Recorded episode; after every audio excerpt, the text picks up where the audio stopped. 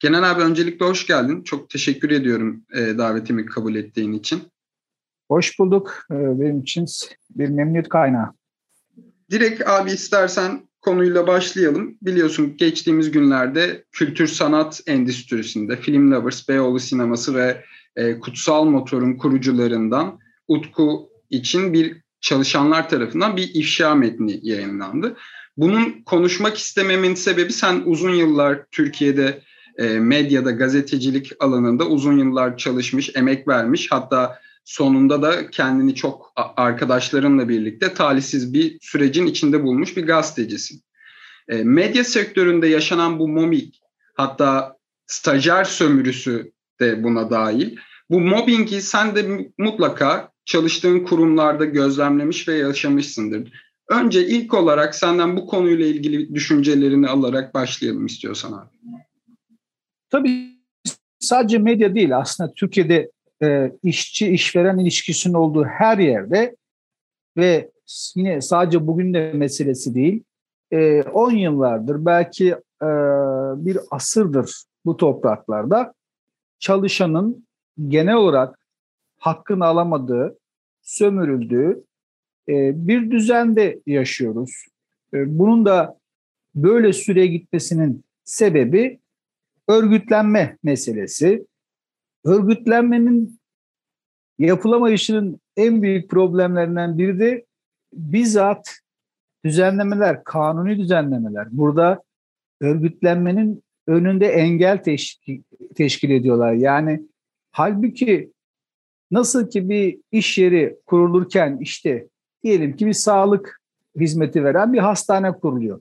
Bir takım kriterler arıyorsunuz. Yani diyorsunuz ki işte temiz olacak, işte duvarla tavanın birleştiği yerler böyle ovalimsi olacak ki çöp pislik birikmesin.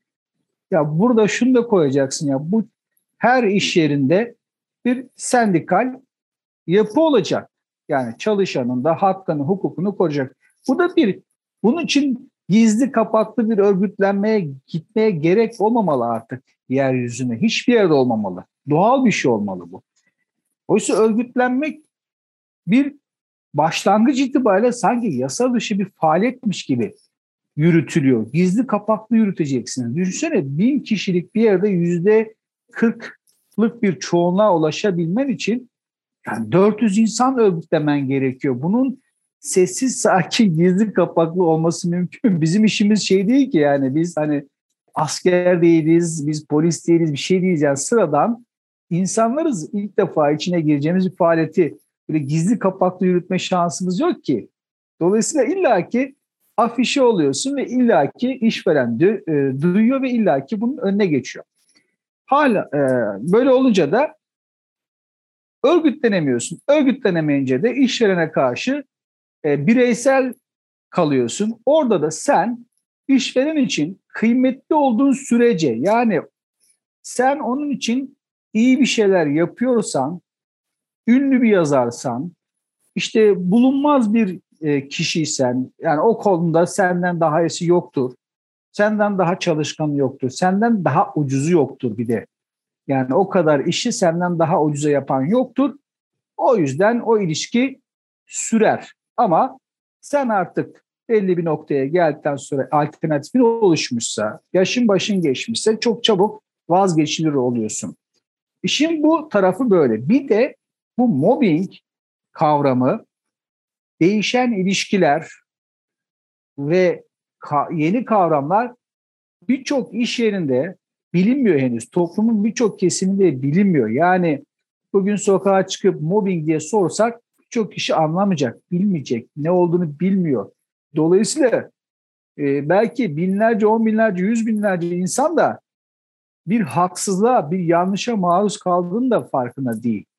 Öncelikle iş yerlerinde işte dediğim gibi bir yapılanma olsa çalışanlar değişen kavramlar doğrultusunda eğitim görecek, gelişecek. Mesela şunu kaç kişi bilir? Bir iş yerinde ast üst ilişkisi olan iki kişi düşünelim. Yani birisi müdür, birisi de çalışan. Bu gazetede diyelim ki spor müdürü olsun, ben de orada editörüm. spor müdürü bana normal şartlarda herkesin ortasında iltifatta bulunamaz. Hele o kadın olunca daha da ince bir düşünceye neden oluyor. Ne kadar güzel giymişsin bugün. Ne kadar şıksın bugün. Ya, iltifat edemez müdür o çalışanla. Neden biliyor musun? Çünkü yıl sonunda o çalışan çok iyi bir zam aldığında diğer çalışanlar bunu müdürün ona iltifatlarına müdürün iltifatlarına bağlayabilir. Ve dolayısıyla o çalışan derhal karşı çıkar. Kendisine iltifat eden. Sakın bana bir daha böyle bir iltifatta bulunmayın. Çünkü onun penceresinden bak çalıştığı için gerçekten çok iyi çalışıp o maaşı, o zammı hak ettiğini düşünürken başkaları onu işte şık giyindiği için o zammı aldığını düşünecek. E bundan da elbette ki onuru kırılacak, incinecek. İş bu noktaya gelmiş. Yani artık bir müdür çalışanla iltifat dahi edemez. Çalışma ortamı içinde. E bunun bu kadar durumların ince bir noktaya geldiğini kaç kişi biliyor? Bugün zaten birçok konuda bu ifşalara bakıldığı zaman inan ki birçok insan suç işlediğinde bile farkında değil yani. Çünkü çok e, erkek egemen bir toplumda yaşıyoruz özellikle. E, çok geniş zamanlarda hep bir dil oluşmuş. Bu dil deyime yansımış, bu dil cümleye yansımış, bu dil davranışa yansımış, giyime, kuşama her şeye yansımış. Yani hayat o kadar farklı boyuta gitti ki ilişkiler anlamında. Sen bir barda, iş yerinin barında oturup sohbet ederken orada bile artık espri dahi yapamazsın aslında. Mesela cinsiyetçilik yapamazsın. Ha şakaydı falan filan diye işin içinden artık çıkamazsın. Yani bu ayrımcılık dilini de artık reddeden bir e, yeni bir anlayış var dünyada. Özellikle tabii ki batıda. Bizde de bu yavaş yavaş özellikle kadınların yürüttüğü hak mücadelesi çerçevesinde daha da e, yayılıyor ve biz erkekleri de bu anlamda özellikle eğip bükmeye başladı. E, şimdi iş yerlerinde, medya sektöründe alabildiğince sömürü var. Yani alabildiğince. Çünkü eskiden gazeteci olmak, medya mensubu olmak en alt kademeden en üst kademeye kadar toplumsal statü anlamında e, biraz önemli bir işti bu. Yani bir insan gazeteciyim dediği zaman toplumda bir hürmet görüldü, bir e, bunun bir karşılığı vardı. Ama bugün e, tıpkı toplumdaki refah paylaşımı gibi, gelir paylaşımı gibi bir piramit oluşmuş durumda. En üstlerde piramidin ucundaki bir kesim hakikaten inanılmaz paralar kazanırken tabana doğru gittikçe böyle neredeyse asgari ücretle çalışan insanlar var. Ee, bir de medya sektörü şöyle bir sektör. Herkesin girebileceği bir alan. Bir avukat gelip bu mesleği e, iletişim fakültesi öğrencisinden daha iyi yapabilir. Çünkü hukuk konusunda uzmandır. E, iyi bir adliye muhabiri olabilir. Normal iletişimden mezun bir insandan. Bir tıpçı gelir çok iyi bir sağlık muhabiri olabilir. Bir mimar gelir işte kültür sanatta vesaire arkeoloji alanlarına. Hasılı herkese açık. Pratikte diplomanın da çok fazla hükmünün olmadığı bir alan. Bu da zaten iş piyasası, iş gücü piyasası anlamında bu işi meslek edinen insanların standartını düşürüyor, pazarlık gücünü düşürüyor. Dolayısıyla hele de dijital medya ile de birlikte artık hızlı bir dönüşüm, değişim var. Şu anda bir kaotik dönemden de geçiyoruz. Taşlar henüz yerine oturmadı. Dijitalleşmeyle beraber klasik konvansiyonel medya dediğimiz geleneksel medya, kağıt, gazeteler artık satmaz oldu. Trajları çok komik. Çoğu da şişirilmiş durumda. Yani gerçekleri de yansıtmıyor. Onlar da artık bir taraftan dijital mecralarıyla öne çıkmaya başladılar. Bağımsız birçok dijital mecra var ama buralardan da bir gelir üretip onu da çalışanlarına yansıtacak bir durum henüz oluşmuş değil. dikkat edersen etrafımız YouTuber kaynıyor. Etrafımız işte podcast yapanlarla kaynıyor. Yani herkes böyle bir altına hücum havasıyla nereden ne çıkartırım derdinde. Bağımsız gazetecilik e, yaptığını sağlayan insanlar bile ekonomik olarak kaynak ihtiyacı duyuyor. Bir yerlerden bir kaynak devşirmesi lazım ki günlük hayatı idame ettirsin. Genel bir uzun girizgahın böyle olmuş olsun. Aslında konu çok güzel bir yere geldi abi. Çünkü bunu ben sana özel olarak sormayı da çok istiyordum. E, dijital medyadan biraz bahsettin. Dijital medyanın geldiği noktadan. E, ve irili ufaklı çok fazla alan oldu senin de dediğin gibi.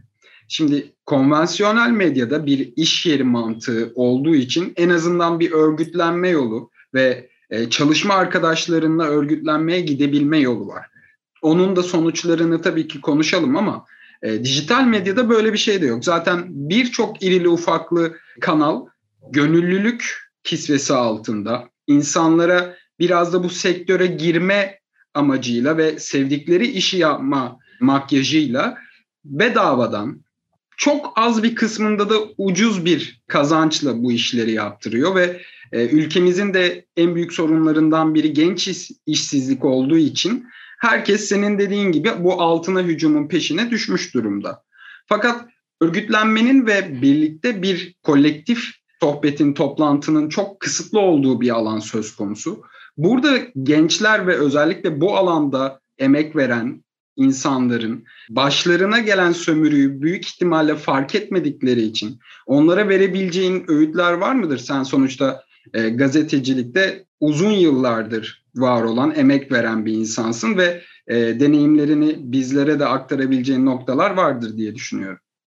Şimdi burada öncelikle bir yasal düzenleme ihtiyacımız var. Yani bu pandemi süreciyle de birlikte birçok geleneksel şirket de uzaktan çalışma modeline geçti. Yani bir fiziki ortama e, ihtiyaç duymayan hemen hemen bütün sektörler uzaktan çalışma yöntemini benimsemeye başladı. Aslında pandemi muhafazakarlığın kırılmasını sağlayan bir güç oldu. Yani aslında bugün geldiğimiz bu bilgi toplumu ortamını 1980'lerde filozoflar öngörüyordu. Özellikle Alvin Toffler başta olmak üzere Zülfü Livaneli ondan çok sık söz ederdi 80'lerin sonunda 90'larda Sabah gazetesi yazılarıyken. Benim de bilişim yüksek lisans tezimin konusu bilgi toplumuydu. Ben 2000'lerin başına yazdığım tezde işte bugün evden sipariş verme, dışarıya hiç çıkmama, mekan ve zamandan bağımsız bir toplum geleceğinin, dünyanın buna gideceğini. Çünkü kaynaklar da çevresel faktörler de aslında sizi buraya zorluyor. Dolayısıyla e, bireysel tüketim öne çıkacak. Konvansiyonel değil. Yani binlerce aynı tişörtten üretmek yerine herkes girecek. Henüz oraya gelinmedi.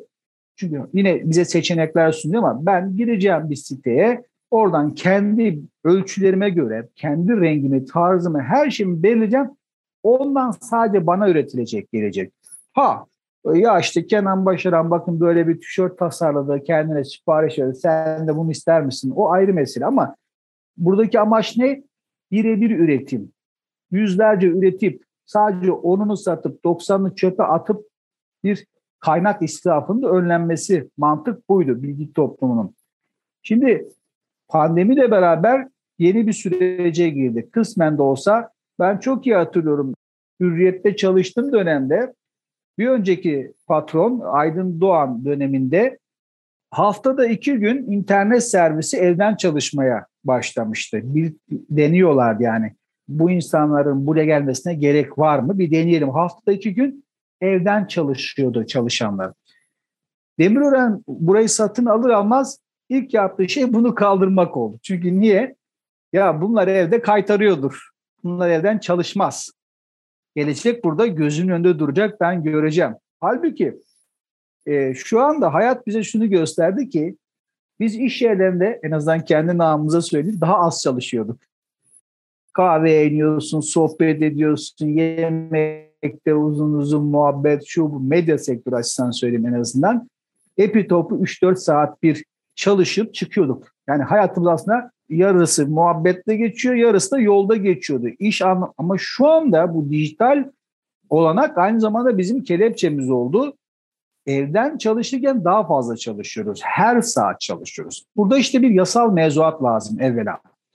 Devletin bütün e, dijital iş ortamlarını e, belli bir düzene sokması, burada da çalışma, çalışan hakkını, hukukunu koruyan düzenlemeler yapması lazım. YouTube dahil her taraf.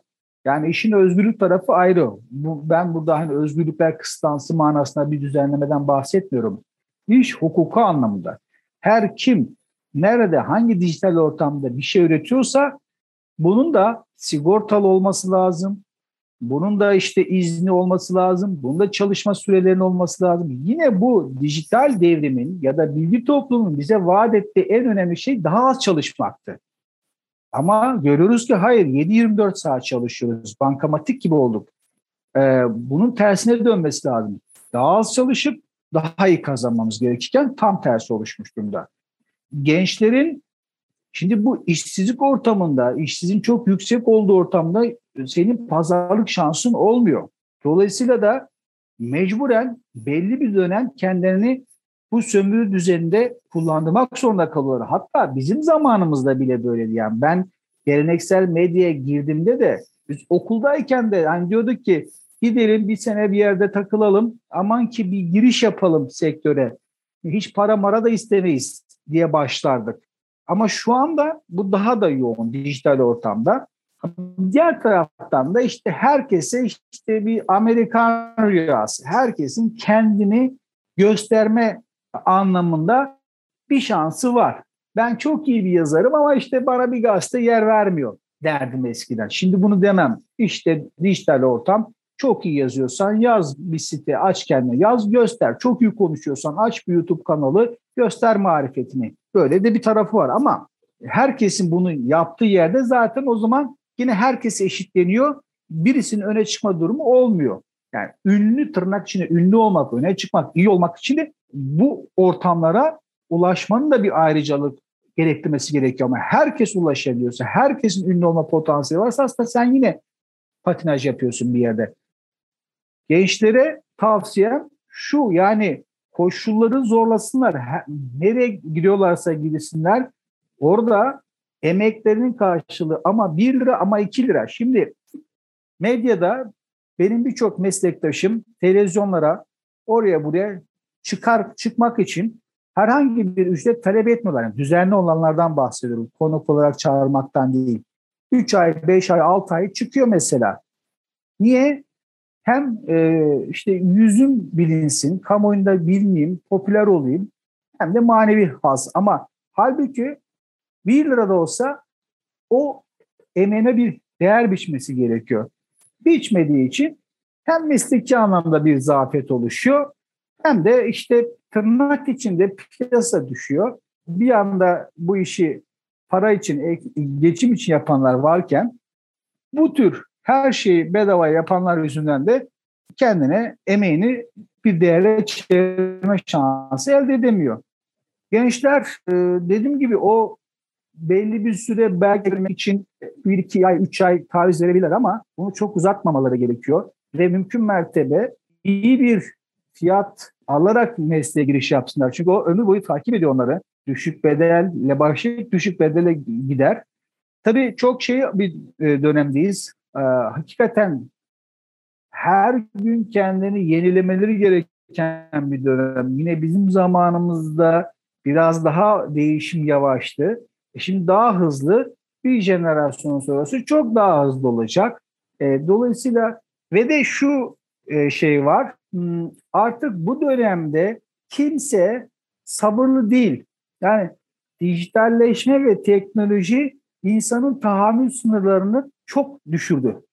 Biz eskiden, ya çok eskiden dedim, yaşlandım çünkü bir arkadaşımızla buluşuyoruz. Telefon, ev telefonunu arıyoruz. Diyoruz ki yarın saat 12'de Beyoğlu Bir Sokak'ta Cihan Barış kahvesine buluşalım.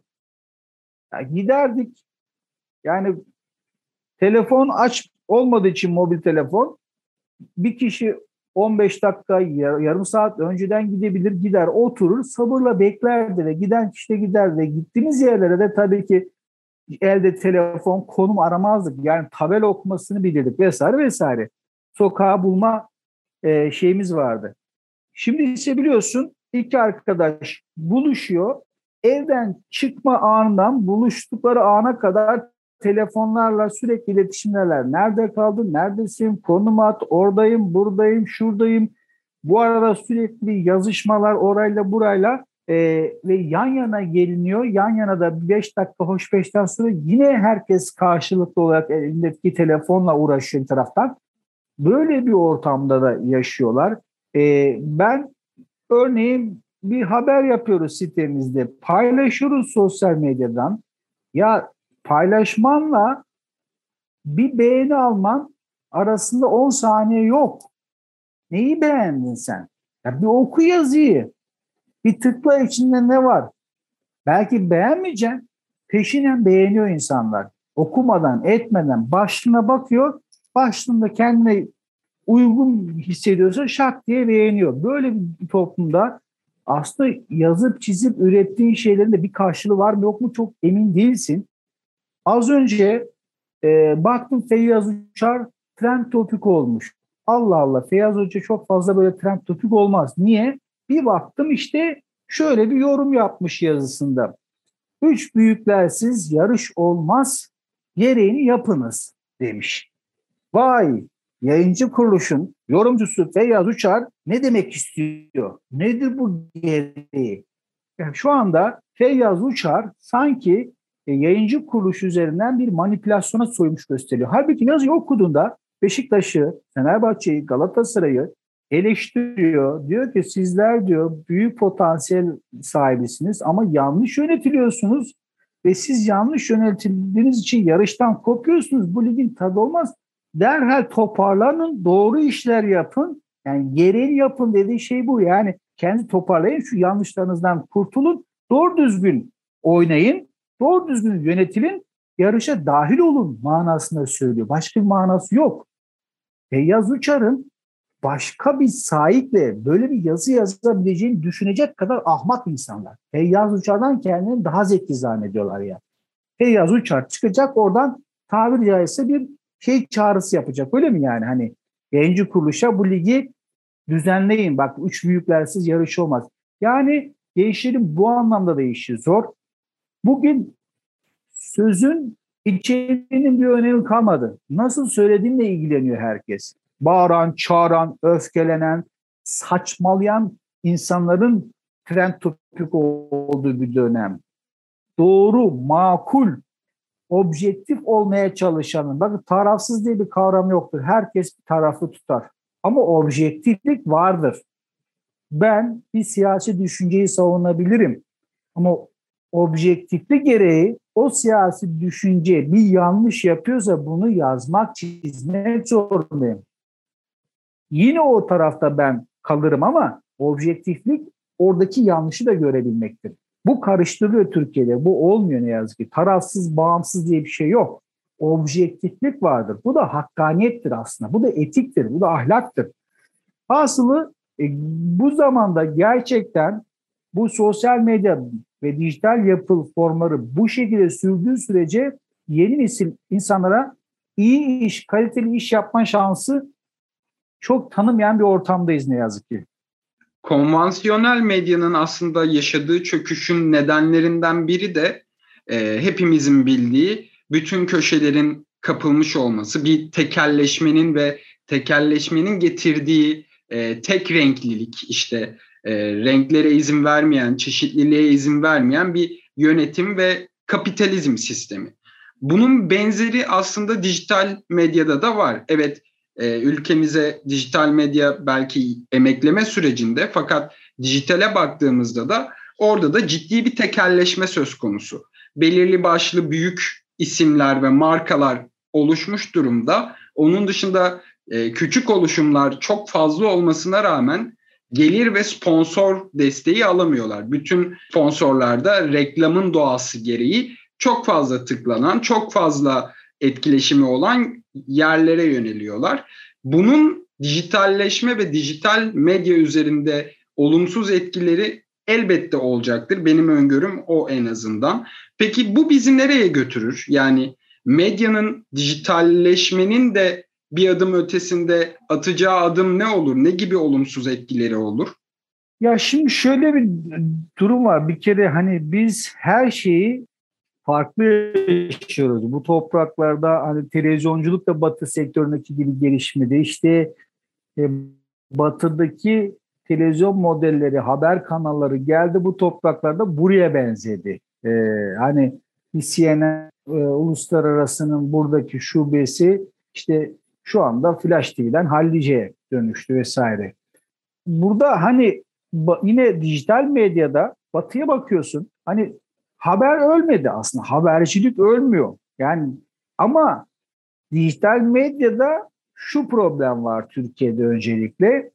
Üretim yok. Yani kendi orijinal içerik üretim yok. Herkes herkesten kopyalıyor. Böyle bir sorun var bir kere. Ee, burada okuyucu yani bir dijital çağda da bir dijital okur yazarlık gerekiyor. Bakıyorsun işte yabancı spor medyasına ya da günlük işte The Guardian, York Times'ına bunların web siteleri o eski gazete halindeki ağırlıklarını taşıyacak şekildeler. Yani aynı o, o durumdalar. Hiçbir şey değişmedi. Sadece dijital devrimi bir avantaj olarak yaşıyor onlar. Diyor ki eskiden ben diyor zamanla sınırlıydım. Kağıtla sınırlıydım, yerle sınırlıydım, masrafla sınırlı. Şimdi bir aygıt çıktı bana multimedya çoklu bir ortam sunuyor. Ses, görüntü, yazı, resim, fotoğraf. Bu kadar büyük daha daha da avantajları var. Yani sana daha da güçlü olma şansı verirken Türkiye'de bu ne yazık ki kötü kullanılıyor. Çok kötü kullanılıyor. Haber orada duruyor. Dolayısıyla dijital de olsan senin muhabirliğe ihtiyacın var. Sahadan, kaynağından haberi getirecek, toparlayacak e, ve bunu verecek. Bugün bir ana akım medya başlamak üzere çeperdeki birçok kaynak haberi sosyal medya kullanıcılarından almaya başladı. Yani ve birçoğu da spekülatif. Bilgiler doğrulanmıyor, çekilmiyor. O onu kaynak gösteriyor, o onu kaynak gösteriyor. Şunu ben spor medyasında defalarca yaşadım. Diyorsun ki işte a işte ESPN'de haber çıkmış işte diyelim ki Sergen Yalçın Bayern Münih'in hocası oluyor. Oyuncu olarak gidemedi ama hoca olarak gidiyor. Allah Allah diyorsun. Vay ESPN'de çıkmış diyorsun. Alıyorsun haberi ESPN'deki habere göre diyorsun. Böyle böyle.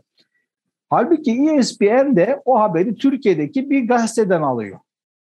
Yani Türkiye'deki bir medya organından alıyor, çeviriyor İspanyolca'ya ya da İngilizce'ye. Sonra buradaki bir e, medya kuruluşu orada görüyor, onu oranın haberi zannedip böyle saçma sapan bir kısır döngü içerisindeyiz. Tekelleşme konusuna gelince artık burada e, yani toplam Türkiye'de şuna ihtiyaç var. Medyaya ilişkin çok demokratik ve özgürlükçü bir düzenleme gelmesi gerekiyor. Dünya çapında da bu tartışılabilir. Medya sahipliğinin bir çerçevesi olmalı. Türkiye'de medya ne zaman bozuldu? Ne zaman ki patronları medya dışı işlere de girmeye başlayınca özellikle finans piyasalarına orada iş bitiyor. Yani medya işi bir fikir işidir aslında. Bir fikri mücadele alanıdır. Yani bizde de Tanzimat döneminde özel gazeteler böyle çıkmıştır. Yani bir dava güdülmüştür. Onun yayın organı olarak çıkmışlardır gazeteler. Zamanla bir mesleğe dönüşmüş ve bunu bir meslek olarak yapmak isteyen insanlar olmuştur. Bundan para da kazanılır doğru yapılırsa. Ama şimdi günümüzde geldiğimiz nokta yani zorla medya sahipliği bile oluşuyor. Yani istemediği halde alacaksın deniyor, alınıyor. Ee, şimdi bankan varsa ya da işte başka başka sektörde şimdi bugün benim patronum tüp gazla uğraşıyorsa ben tüp gaz e, endüstrisine dair olumsuz bir haber yazabilir miyim? Orada olumsuz bir durum olduğu halde. Yazamam. Patron banka sahibi ise o banka finans piyasalarında bir yanlışlık yapmışsa yazabilir miyim? Yazamam. Yani hani siyasi angajmandan öte ticari angajmanları var. Dolayısıyla e, böyle bir ortamda zaten çok devasa problemler burada var yani. E, bunlar çözülmedi ve çözülmeyecek de bu gidişle. E, çünkü denetleme mekanizmaları yok Türkiye'de. Bütün denetleme mekanizmaları paramparça olmuş durumda. Mesleki örgütler de artık hiçbir anlam ifade etmiyor. Eskiden basın konseyi açıklama yaptığı zaman bir gazeteciye hicap ederdi. Vay basın konseyi e, beni kınayan bir bildiri yayınlamış dediğine utanırdı. Mesleki olarak yara alırdı. Türkiye Gazeteciler Cemiyeti vardı. Anlamı vardı. Oradan gelen bir açıklamanın, bir desteğin ya da karşıtlığın. Kendi alanında Spor Yazarlar Derneği, Türkiye Spor Yazarlar Derneği üyesiyim, TGC üyesiyim ben. Türkiye Spor Yazarlar Derneği'nin son genel kurulunda şu kadar kitapçık yayınlandı. Yani diyelim ki 50 sayfa, 100 sayfalık bir tane mesleki cümle yoktu. Hani mesleğimiz şuraya gidiyor, şöyle yanlışlar var böyle. Hepsi şundan ibaretti. Bütün sayfaları ben Twitter'da koydum. İşte şu statta basın locası yaptırdık. Şurada derneğin bilmem nesini yaptık. Hep inşaat. Yani ben dedim ki bugün bir spor e, gazetecileri derneği toplantısına, genel kuruna gelmemişim. Bir inşaat firmasının, bir gayrimenkul firmasının genel kuruna gelmiş gibi hissediyorum kendimi dedim. E, bugün medyayı, dijital medyayı tabii ki yönlendiren en önemli kurum kim biliyor musun? Yeni basın konseyimiz diyeyim, yeni TGC'miz, yeni TSE'miz bizim Google Hazretleri. Yani bütün kaderimiz onun elinde. Siz mesela bir habercilik anlayışıyla yola çıkıyorsunuz ve Google'un algoritmalarına göre kendinizi ayarlıyorsunuz. Diyorsunuz ki şunları şunları yaparsak trafik alıyoruz diyorsun. Şu başlık hani bir ara çok eleştiriliyordu ya işte şok şok şok. Kimse de demiyor ki niye bu başlığı atıyorsun? Yani oradaki gazeteci tırnak içinde aptal salak değil yani. Çünkü bunları insanlar tıklıyor. Bunlar tıklandığı için bu başlıklar tercih ediliyor. Bugün mesela herhangi bir spor sitesine şimdi tıkla, bir maça tıkla. Hepsinde aynı başlığı göreceksin. Skor, işte atıyorum Büyük e, Başakşehir 1 Bodrum Spor 2 aç parantez maç özeti. Bu bir kalıp.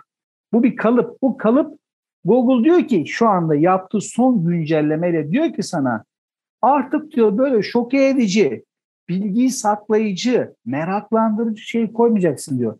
Kim ki diyor en baştan bilgiyi açık net verirse işte Başakşehir 1, Bodrum Spor 2.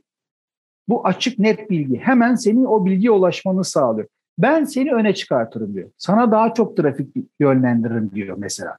Eskiden neydi? Başakşehir Bodrum'da öyle bir nokta nokta nokta. Acaba yendi mi? Fark mı attı yoksa ne oldu? Şimdi o onu istemiyorum diyor mesela Google. Ve sen bütün dijital e, yayın anlayışının bu yeni talebe göre yeniliyorsun. 3 ay, 5 ay, 6 ay bununla çalışıyorsun falan. Derken yeni bir güncelleme geliyor. Diyor ki şimdi olayımız budur diyor. Ben buna bir tarafta da Google çizmi diyorum. Çünkü bir tek arama motorunun hegemonyası var. O istediği gibi piyasada, sektörde at koşturuyor. Şu anda aynı zamanda dijital medyanın da rakibi Google. Misal sen eskiden diyelim ki Fenerbahçe'yi yazdın Google'a başka bir kaynak çıkıyor. Fenerbahçe'nin künyesini veriyor. Bu Google'un kendi içeriği oluyor. Bu ne demek oluyor? Google artık oluşan trafikten kendine de yönlenip kendi içeriklerine reklam çekiyor. Yani hem senin sunucun oluyor, haberlerini, medyanı daha fazla insana ulaştırmanın bir kanalı oluyor ama hem de senin rakibin oluyor. E tabii ki oyunun kurallarını o yazdığı için de o çok daha avantajlı. ben dijital medyanın Türkiye'de hani e, içerik anlamında çok fazla değişeceğini düşünmüyorum. Bu anlamda çok umutlu değilim. Çünkü yatırımcı lazım. Yani fik, bir kere fikri bir fikren gazetecilik, medya işine hevesli gerçekten tırnak içinde bir mücadele insanları lazım. İkincisi de hani bunu yaparken de kaynak yaratmaları lazım. Seni şeyden kurtarmaları lazım. Yani eskiden reytingdi, şimdi tık, görüntülenme, okunma vesaire. Bu baskıdan kurtulması lazım ki iyi içerikler sunabilesin. Aksi halde tırnak içinde futbol deyimle vur, kır, parçala bu maçı kazan şeklinde devam edecek ve işçi çalışma anlamında da çok büyük sirkülasyon olacak. E, sayısız üniversite var, sayısız mezun veriyor. Çok büyük sirkülasyon. İşte 3 ay, 5 ay o çalışıyor, o geliyor, o çalışıyor, o geliyor. Böyle bir yapıya gidecek yani. Senle ve diğer konuklarla yaptığım söyleşilerde genelde şu noktada birleşiyoruz. Tüm bu mobbinge, emek sömürüsüne ve e, çeşitli zorluklara karşı mücadele etmenin yolu örgütlü ve birlikte mücadele etmek, e, konuşmak, ifade etmek, ses çıkarmak. Fakat sizin de Hürriyet Gazetesi'nde bir işten çıkarılma süreciniz var. Bunun da nedeni, temel nedeni örgütlü bir mücadele yürütmek isteyişiniz ve e, Türkiye Gazeteciler Sendikası'na üye olma talebiniz. Bunun sonucunda da işten çıkarıldınız ve hak talepleriniz uzun bir süredir görmezden geliniyor. Şunu da belirtmekte fayda var. Hürriyet gazetesi e, artık Demirören grubunda ve Demirören'in de ülkede nasıl bir sermaye grubu olduğunu, işte Beşiktaş kulübünden 100 milyon lira alacağı olmasına rağmen onu hibe edebilecek kadar yüce gönüllü bir insandan bahsediyoruz. Ama kendi çalışanlarının hak talebini görmezden geldiği gibi e, dava sürecinizde de aslında bir, bir yol alınamamış durumda şu, şu anda. Hem e, genel bu süreci hem de bu iki yüzlülüğe dair söyleyebileceklerim var mıdır abi? Şimdi kendi açımızdan bakalım. Biz isteseydik orada hani merkez medyanın çalışanlarıydık. Kimse bizden böyle bu böyle bir hareket de beklemiyordu. Hani patronun bizi herhangi bir şekilde çıkartmasını bekler ve bugüne kadar çıkarttığı insanlara da tazminatını öyle böyle ödüyor, yolluyordu.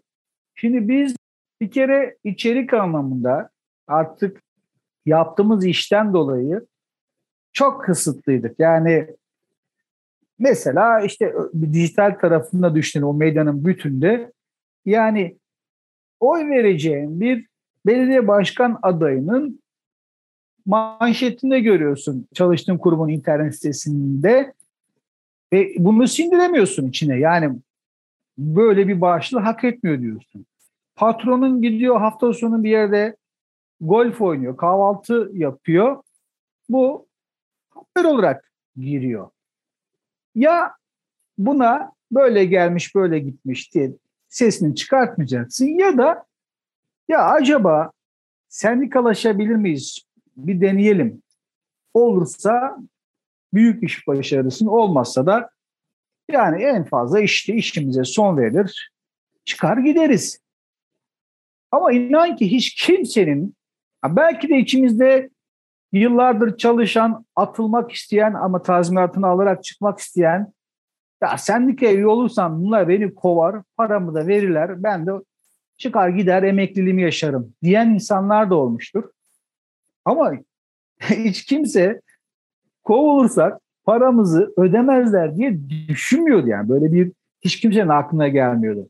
İşten çıkartılma gerekçemiz işte işletmesel neden ifade bu. Bunun çalışma hukukundaki karşılığı o zaman ver hakkını hukukunu yolla. Ee, yeni kanunlara göre ne yapıyorsun? Sen önce gidiyorsun işverene oturup anlaşmaya çalışıyorsun. İşte 3 lira isterim, 5 lira eder hakkın, şudur budur. Anlaşamazsan ara bulucuya gidiyorsun. Ara bulucuda da 4 haftalık bir görüşme yapıyorsun. Oradan da sonuç çıkmazsa mahkemeye gidiyorsun. Şimdi ben çıkartıldım. Yarım saat süre bilgisayarım kilitlendi. hiçbir verime ulaşamadım. Yani bilgisayara çocuğumun fotoğrafını koymuşsam onu bile alamadım. Yani özel diyelim ki atıyorum bir roman yazmışımdır orada kitap e, duruyordur hani. Onu da alamaz haldeydim. Kitlediler her şeyi. Ve bütün o gün eşyamı meşyamı her neyse topladım. İK'ya gittim. Dedim ki şu bilgisayarı açın benim burada hani özel şeylerim var yani hani. Onu da refakatçi eşliğinde ben gereken e, dosyalarımı aldım. Bir flash diske yükledim. Buyurun sizin de dedim. Çıktım binadan. Ertesi gün bazı arkadaşlar geri dönüp hani alamadıkları eşyaları varmış. Kapıda güvenlik eşliğinde e, bir güvenlikçinin nezaretinde masasına kadar gidiyor. İcabında lavaboya gitme ihtiyacı duyuyorsa lavaboya kadar da yanlarında bu güvenlikçiler eşlik ediyor. Yani mobbingin zirvesi yapıldı. İnsan onu ve haysiyetiyle oynandı açıkçası. Ben normalde şirketin bir telefonu var üzerime. Buyurun gelin siz alın. Ben gelip o muameleye kendimi maruz bırakmam. Geleceğim oraya, yıllardır emek verdim o kapıdan bir güvenlikçi, bir suçluymuşum gibi benimle adım adım dolaşacak da ben telefonu size geri vereceğim. Gelin telefonunuzu alın dedim. Şimdi bir kere bu anlamda çok büyük bir rencide rencide olduk yani. Rencide olduk. Sonra davalar açıldı. Hiçbir şekilde ne insan kaynakları bizi çağırıp senin şu kadar alacağın var, bu kadar alacağın var. Ya belki ben diyecektim ki yani benimle görüşse insan kaynakları müdürü istemiyorum bir şey ya. Bak bunu sözü söyleme şansı bile verilmedi bize. Arabuculuk görüşmesinde dört görüşmende dördünde hiçbir şey söylemediler. Sadece bizim avukatlarımız konuş onları dinledi gittiler, dinlediler gittiler. Yani o süreyi de o şekilde kullanıp sonra davalar açıldı. İşte Aralık'ta bir duruşmamız var. Yavaş yavaş hani bir karar aşamasına gelmesini umuyoruz. İkiye ayrıldı arkadaşlarımız. Yani 45 insan atıldı. İşlerinde kanser hastası olan var. İşlerinde e, o zaman işte hamile olanlar vardı. Çok e, dramatik durumlar da var aslında. Utanç diyeceğimiz şeyler yaşandı. Şimdi bazı arkadaşlarımız dedi ki ben iade istemiyorum. Neyse hesabım kitabım görülsün ben o paramı istiyorum. Bir kısmınız da biz işe iade istiyoruz dedik. Şimdi Aralık'ta iş, işe iade e, isteyenlerin davası var. Tabii o süreci de olabildiğince uzattılar. İşte tanıkları polis marifetiyle gelinceye kadar ge- gelmediler. İşte istenilen evraklar, mevraklar en son noktada gönderildi falan feşmekan. Bizi tasarruf nedeniyle attılar ama arkamızdan bir sürü insan aldılar.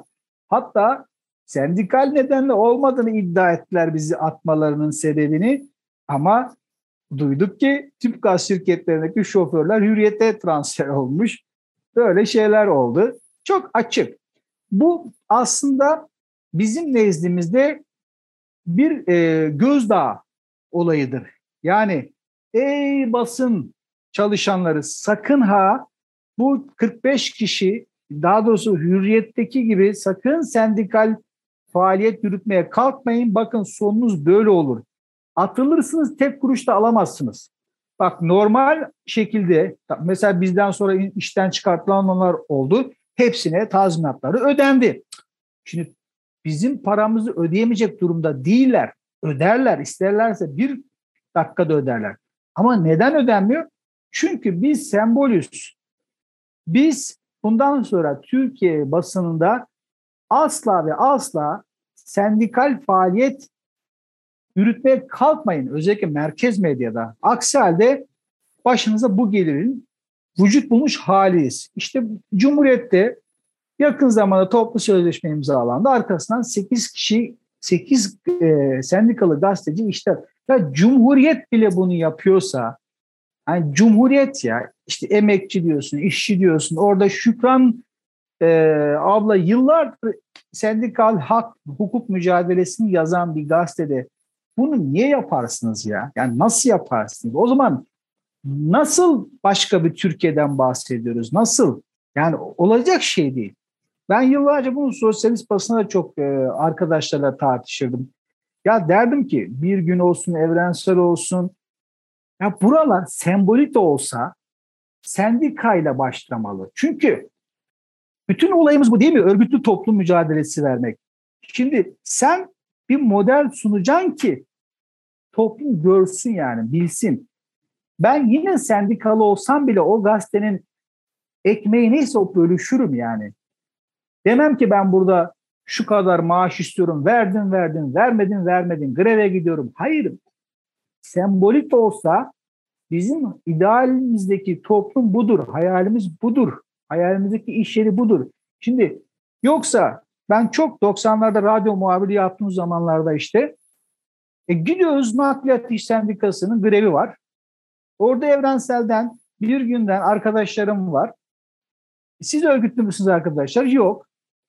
Anlatabiliyor muyum? Tabii ki ben ekonomik olarak onların gücünü farkını biliyorum ama sembolik olarak yani bir fotoğraf vermek lazım. Üniversitedeki öğrenciler çoğu geliyor mezun oluyor. Mesela ben üniversitede işte atıyorum biliyorum ki solcu çocuk. E ne oluyor? Geliyor onun ne medyası var, ne hastanesi var, ne pastanesi var. Hop mevcut düzen içindeki yapılara gidiyor. Bir süre sonra artık o düşünceden yavaş yavaş uzaklaşmaya başlıyor. Başka bir hayat meşgalesine giriyor. Yani hayal ettiğiniz toplumun küçük küçük örneklerini hayatta oluşturacaksınız ki insanları tutasınız. Her neyse bu çok boyum aşan siyasete girmeyeyim bu anlamda ama hürriyette sonuç itibariyle hukukla artık tarif edilemeyecek bir durum var. İki seneyi aştı. Daha ne kadar sürer bilmeyiz. E, işe iade edilenler diyelim ki kazandı. İşe iade talebi kabul edildi. Tekrar işe alınır mı? Alınmaz mı? E, bir de şu var. Bir sürü insan e, bu kadar uzun süre geçmiş. Gitmiş başka yerlere iş işe girmiş. Geri çağır gel hadi burada çalış tekrar dersen ne olacak? Bir garabet, büyük bir hukuksuzluk e, durumu var. Buna uğradık. Dediğim gibi trajik yani e, demokratik bir toplumda olmaması gereken bir süreç. Ha, hiçbir şekilde hiçbir andan pişman değilim. Belki de hayatım boyunca yaptığım en iyi hareketlerden biriydi. Çünkü insan kafasını kuma gömerek de yaşayamıyormuş. Bunu gördüm. Hani kafanı kum.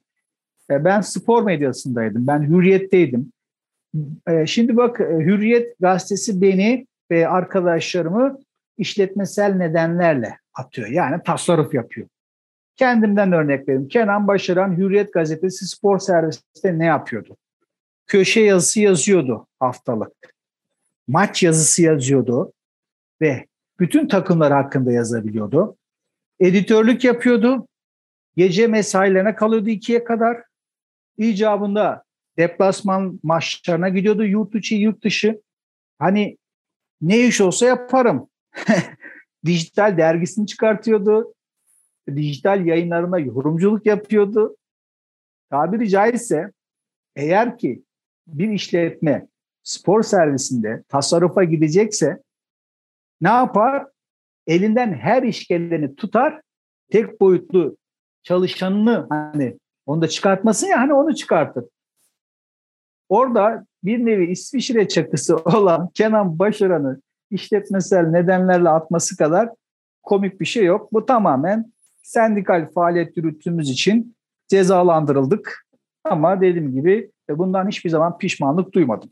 Tekrardan geçmiş olsun diyorum abi hepinize, bütün arkadaşlarım Teşekkür ederiz.